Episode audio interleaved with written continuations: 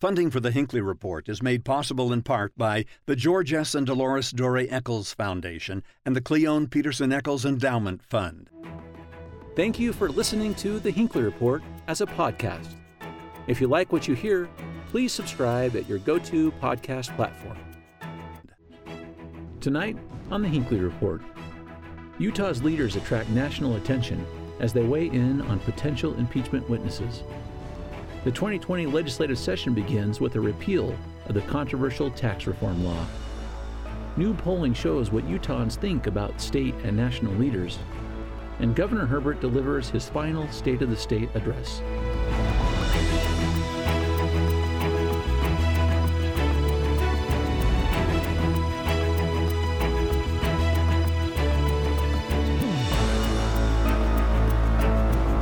Good evening, and welcome to the Hinckley Report. I'm Jason Perry, director of the Hinckley Institute of Politics.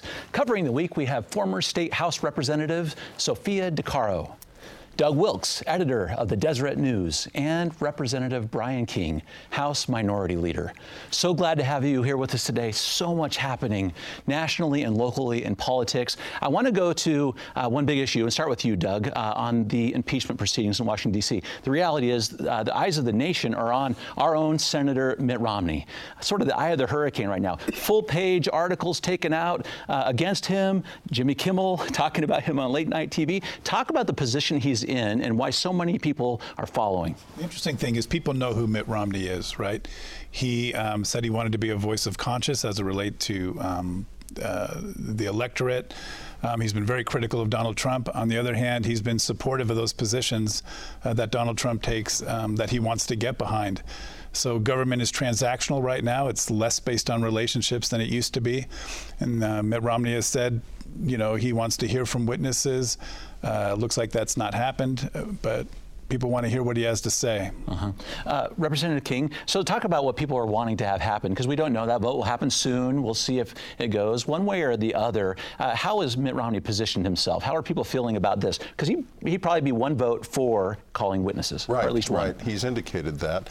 and I think that's the right vote in the sense that I think people deserve and want to have as much information as possible. You've, you've gotten information coming to light recently about John Bolton, what he's going to say in his book. Well, we're going to find out really quickly what John Bolton has to say, but if it if he's not called as a witness in this proceeding, we're never going to find out in a position to act on the information that he mm-hmm. provides, and that's problematic for people, and it should be problematic for people. Okay, so uh, t- Sophia, talk about the Republicans, the state, nationally here too. What are they looking from from Mitt Romney? All right, Do, if, if he does vote to call a witness, is, are there ramifications for him? Let's talk about locally. Yeah, so I, I think, um, of course, there's not going to be. Uh, I think there will be general support. I mean, we we need to have uh, at least a, a, perception that the, the Senate is doing their due diligence, and I, I, don't think he will be faulted for that. I think there's support for him and wanting to act on his conscience, uh, and, and I think that's a positive. Of course, I, I do think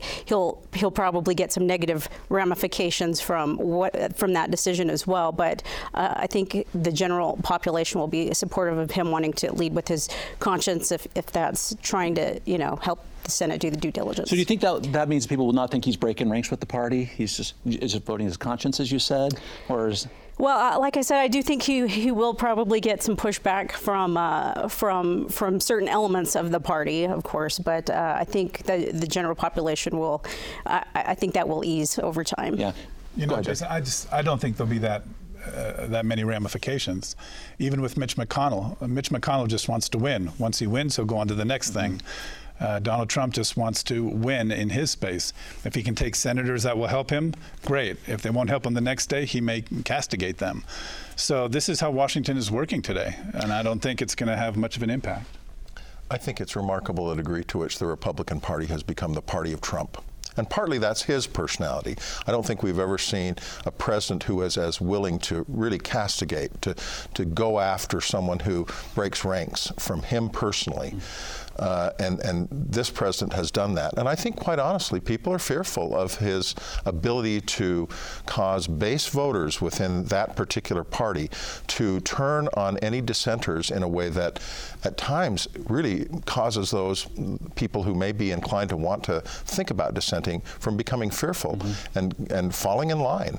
I don't think it's good for the, the policy and the direction of the country, but I think it's the reality of what we're dealing with with okay. today's Republican uh, Party. I want, I want, to talk for a second about the policy of the country and where people are on this issue. Uh, as we know, the, the last few days, these senators have been able to submit questions. And you can tell a lot about what they're thinking and where they're leaning by the questions themselves.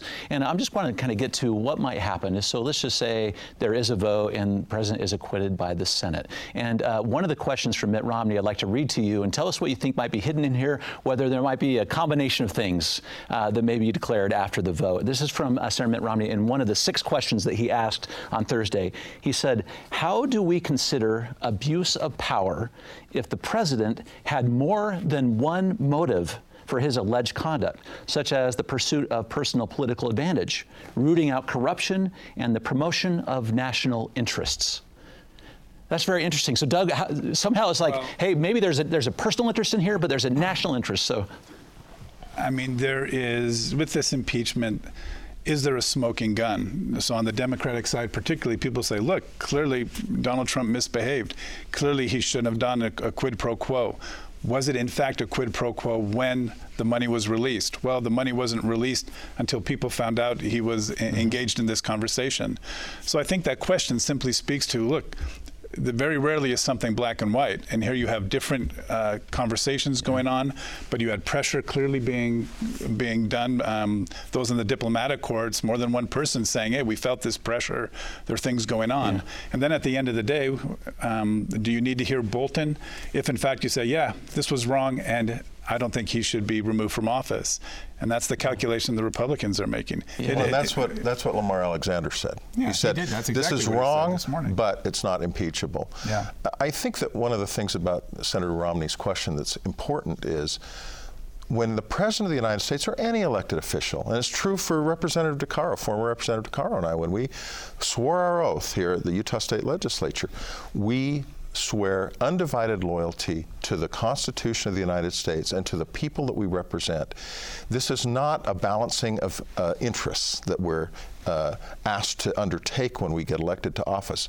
Undivided loyalty is what we are required to give. Now, being human beings, there's that, that you know, realistically, there are mixed motives that come into play sometimes, but the aspiration, the, the mm-hmm. intent, the desire, the need for us as elected officials to act with undivided loyalty, critically important for us to keep in mind at all times. Uh, Sophia, did, did, uh, you have something, because yeah. I want to ask you a question about that. Yeah, I just, I think it's going to be difficult, uh, you know, as we discuss, it's going to be hard to narrow in. Was there a crime mm-hmm. uh, done, and what was the intent? There's a lot of gray space on what, what the intention was. I mean, you could argue, um, and there are people who are arguing that, you know, if, if, uh, if, there, if Biden did do something wrong, should the president not look into that? And could that not be the intent, just to, you know, uh, look into to if something in fact was yeah. being done wrong. So I think that's what uh, is going to hang up the process and, and is being able to make that a black and white uh, assumption on what that intent was. Mm-hmm. To this black and white assumption, t- take what Representative King was saying as as the truth is when someone takes the oath of office, and you did when you were when you were represented, this undivided loyalty. How does one keep that? How did you when ultimately all these decisions are sort of run through a political filter?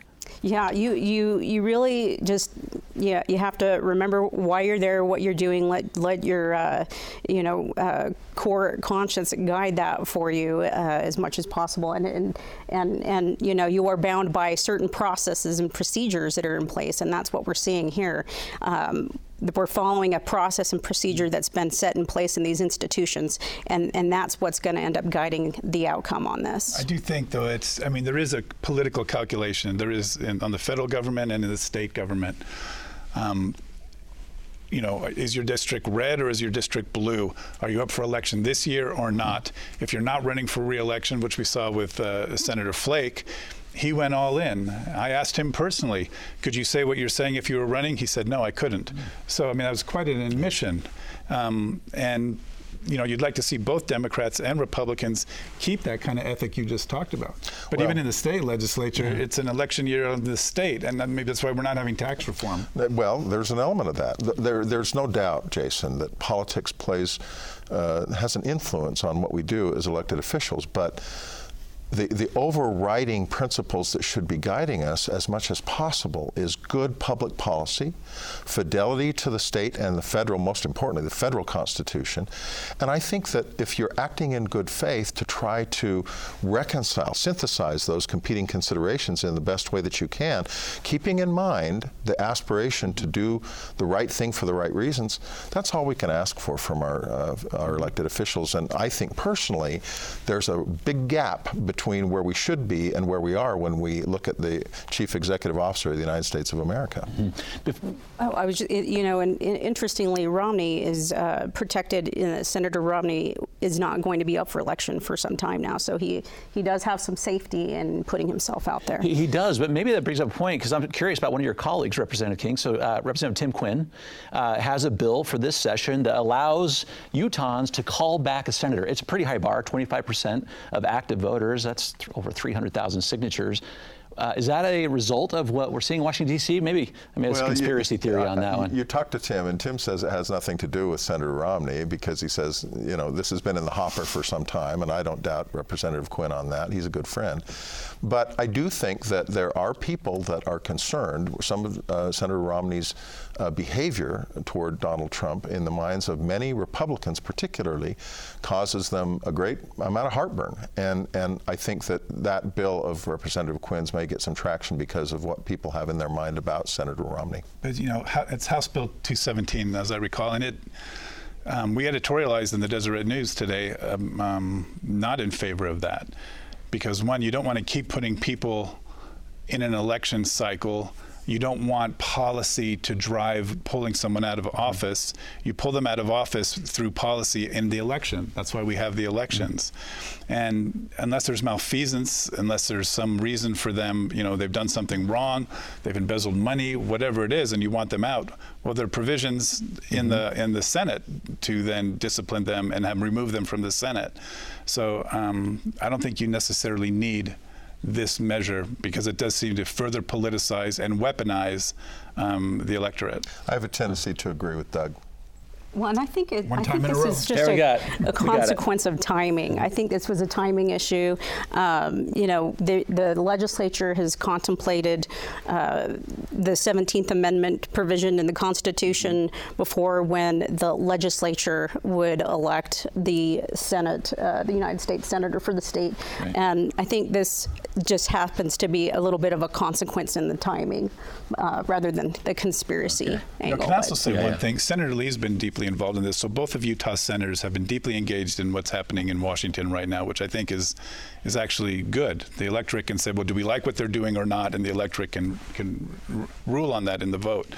But Senator Lee's helping President Trump as they talk about impeachment, but he's also coming out very strongly um, against the, or, or dealing with the War Powers Act and the responsibility of Congress. So um, I do think we have two uh, people in Washington who are trying to do the right thing, and then it's up to the voters whether they want that to be or not. You know, if the Democrats have a better way, then you put that forward. But I do like that they're engaged. I see less political calculation by both of them. They're both able to put themselves out there, and I think for Utahns, that's a good thing. Yeah, it's, it's interesting as we, as we move to this next topic, uh, just how many times the, the Utah thoughts are relevant on the national stage. People do care about what we have to say in Utah. Just a side note. Let's talk about uh, the governor, who had also some things to say about the state of Utah. His last State of the State address was given this week. Uh, Sophia, anything you saw in there that kind of caught your attention, uh, that you thought was impactful? Well, it, it was kind of emotional because, you know, knowing that this was his last uh, speech uh, to the legisl- his last legislative session, True, in fact, true. and uh, and you know, I, I kind of felt he was being a little bit humble in all of the accomplishments he's made throughout the years, but uh, lots of focus on the economy, on uh, assistance to rural Utah. He's always been a, a cheerleader for education. That came out strongly. Uh, I think I thought what uh, was very touching was just the way he communicated directly to the people, and uh, that that just exemplifies the kind of person person he is, I think uh, it was a great speech. Mm-hmm. Doug, let's talk about a couple of these, these issues. You, you, mentioned the economy. No doubt about it. The state of Utah is doing well. We're like uh, 7% personal income growth, the second highest in the country, like 2.3% unemployment these are pretty important things for us. Yeah, I mean, um, I feel like I've been hearing the same kind of speech for, for many years. The, the economy's done very well. Utah's benefited greatly. Silicon Slopes is doing very well.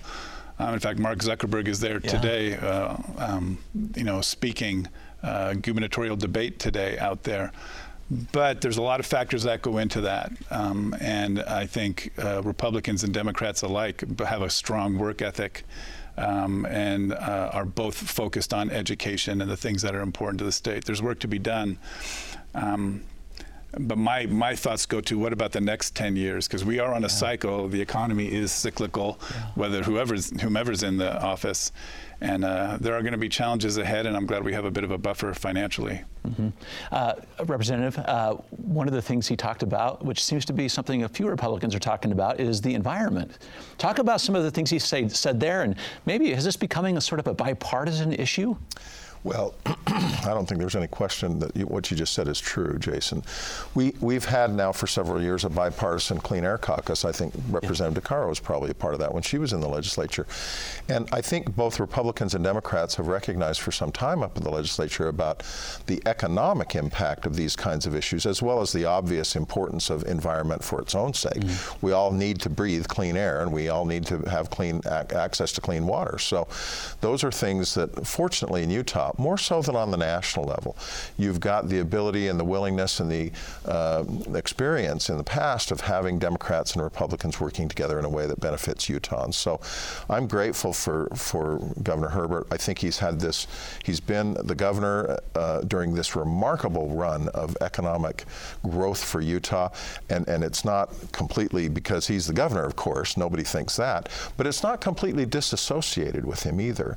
And I think that Utah's been lucky lucky, quite honestly, to have him as the governor in many ways. I, one thing that I have always given him credit for, and I will give the, his predecessors, our uh, Republican and Democratic governors who were predecessors, credit for, is they have ensured that the people that are chosen for the judiciary, Supreme Court justices and district court judges in this state, have been really high quality, quality individuals who were well qualified, regardless of political orientation, regardless of ideological orientation, and Utah has benefited from it. And and we have a reputation across the country among all the states for having an extraordinarily high quality judiciary. Mm. And I, I, think there are just, um, excuse me, no. Sophia, but um, I think clean air uh, and the environment has come to the top of the list the governor wanted nearly $100 million in there. They want right. to put electric car stations so you can get all the way through the end of the state. You have a mayor of Salt Lake City now who's said everything will be done through the lens of mm-hmm. clean air. You have Ben McAdams who's focused on this um, back in Washington.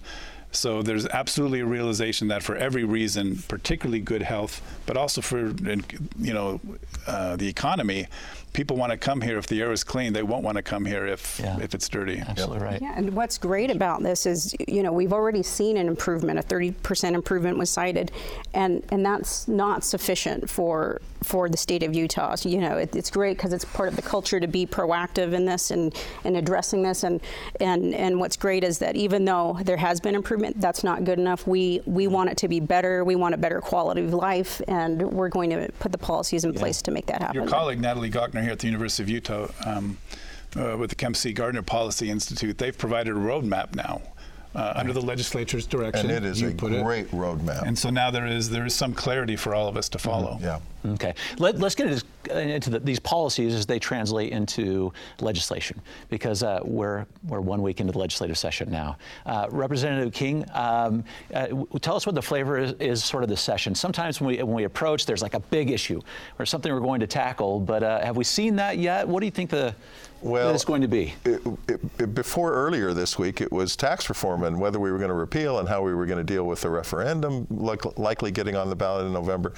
With the decision by the leaders of the legislature to repeal tax reform, that's sort of taken the air out of that balloon. I don't think you're going to see, uh, so it's the story, potential story that I think will end up being quite a non story because I don't think that leaders of the legislature are going to want to tackle that issue again. And, and so we move on to other things. We've talked about clean air. The governor, as, as Doug mentioned, had a proposal for 100 million on clean air and other environmental issues, which I think would be great to see. The problem is that that money has to come out of the general fund, and we're still dealing with this structural, these structural balance issues. So ex- explain that a bit, because our education fund's up 100 million dollars. Yeah. The general fund is down. So the education fund is funded entirely by income tax. Income tax growth over the last year has been very good. People talk about a surplus. It's just a surplus on what we projected 6, 8, 10, 12 months ago. So we do have more money coming in than we projected, but we still don't have enough money in that education fund from income tax to fully fund both public and higher education. We're still taking money out of the general fund. The general fund is funded primarily by sales tax, which has not it's been growing, but it's not been growing as quickly as the education fund income tax revenue. So this structural imbalance, we still need to address the fact that we're constrained relatively speaking by the revenue that's available in the general fund to fund all these things including such Mm-hmm. things as the 100 million that the governor wants for environmental issues. So we got to address this. It's not going to happen in this session, but in the next year or two it will happen. Well, that will be interesting to watch. Is is what what components might be addressed. Um, you know, they tried to to deal with it in one big giant fell sweep, but maybe it's better to handle some of these things incrementally. There were a lot of good things um, in that tax bill that the general public would likely support. Uh, it will be interesting to see if there will be appetite to maybe handle a little bit of those and, and do that incrementally. So, Doug, that's an interesting point because you have a you have a Democrat here talking about the structural imbalance seems to be, be fi- needs to be fixed right away. Uh, both sides of the aisle kind of get into this. When No, are they going to? you put me in the middle. So yes, that's why you're there right there. So talk about talk about that. I think um, from the voter point of view, it's frustrating to say there's such urgency with tax reform, such urgency. We're going to have a special session. Good news, we've passed it, but um, the public didn't accept it, and the food tax was uh, part of that. Messaging was a part of that. Um, so to now say, okay, we're going to have a 45-day legislative session, we're going to repeal it, and we're not going to touch it. So why not um, a cynic, or maybe if I'm a media cynic, I guess I am. Um, everyone's up for re-election. You don't want to go down that path during election. Okay, well now you go another year. Yeah. Utah's in a good place financially. I think that's legitimate. Um, but if this is a key issue, I wish they would debate it now while everyone's here. I would agree with that. I mean, we have to remember the legislature constitutionally, their job is to pass bills, enact law, and to appropriate a budget. Um, this really falls under the responsibility of the legislative body. And so um, it would be interesting, you know, and, and to see if it does Yeah. get kicked down the can or Yeah. not handled. It, it does need to be addressed. The problem is, from the leadership perspective, they feel that they've been bit twice now. At the end of the last session in 2019, there was a bunch of backlash. We had the special session, huge backlash in the form of the referendum. So I think it's more likely than not that what you'll see is it will be tackled because it has to be tackled at some point. But I agree with Doug, it doesn't need to be tackled in this session. We're going through a relatively robust re- economic growth period. I think that you'll see the next governor into the 2021 and 2022 sessions, that governor is going to have to deal with this issue, and those legislatures are going to have to deal with this issue. Yes, very true. Uh, any other bills you're watching this session that we should really know about? Things you're going to think are going to capture the attention. Doug, what are you watching? Well, I think education is always key. How are they going to fund education? I, you know, we personally are very interested in, in clean air, so we're going to see how much money is given to clean air. Um, you know, there's some uh, smaller bills like uh, daylight saving time. Um, Yeah, you know, that's back if they- again. if they pass year. that, Every year. you know, four states have to agree to it. it is, but see, you think nationally there might be some uh, motivation there. So there's those types of things. But but this uh, session, from a media point of view, doesn't really have a stamp on it yet. So we'll see. We'll see what rises. Okay. There, there's, it's an election year, and so there are going to be some issues that people use as wedge issues to want to talk about. Uh, there are going to be a couple of abortion bills, I'm sure, at least, and maybe more. I've got an op-ed this morning in uh, the Deseret News that talks about our perspective as Democrats on that. We're going to be talking about it one way or the other. Let's talk about it in a way that doesn't drive people to their corners prematurely. Let's talk about it based on facts and reasonable discussion. And I think that we can find common ground on some of these things. Okay. Uh, I want to just end with a poll that, uh, that we just did with the Deseret News, with the Hinckley Institute of Politics and the Deseret News about the governor's race. Because what you said is right. All these decisions are going to land uh, on the desk of the next governor, uh, and these are not small issues. So I want to talk about this. Maybe, maybe Doug, you can go through a couple of these numbers with it for just a minute. So in this poll, um, the, the people were asked who they would support for governor, and they drilled. We drilled down into the Republicans are going to show up for that primary, and they said, "I'm very likely I'm a Republican, and I'm going to show up." And so the numbers were these: Jon Huntsman, 33%; Spencer Cox, 25%; Jeff Burningham, 5%; Greg Hughes, 3%; Thomas Wright, 3%; and Aimee Winder Newton, 2%, with a 25% don't know. That's a little bit of a change over the last couple of weeks in terms of this polling. It's a little bit of a change, and that you certainly see the front runners. Um, there's a strong name recognition. We spoke to those at the at the lower end, and they're saying, yeah, a lot of people are undecided. There's also this question of how many Democrats will, for the primary, switch over to Republicans so they can have a voice. Yeah. Because in our state, it's it's um, with all due respect, hard for Democrats to have the voice. And you know, a two-party system has value and benefit, and you want to put forth good candidates. So I think it's early. I think now people will start to pay attention. Um, so there's a, a, measure of hope for those who are on the lower end if they can get out to the different districts and uh, and convince people that they're the person, vote for something different.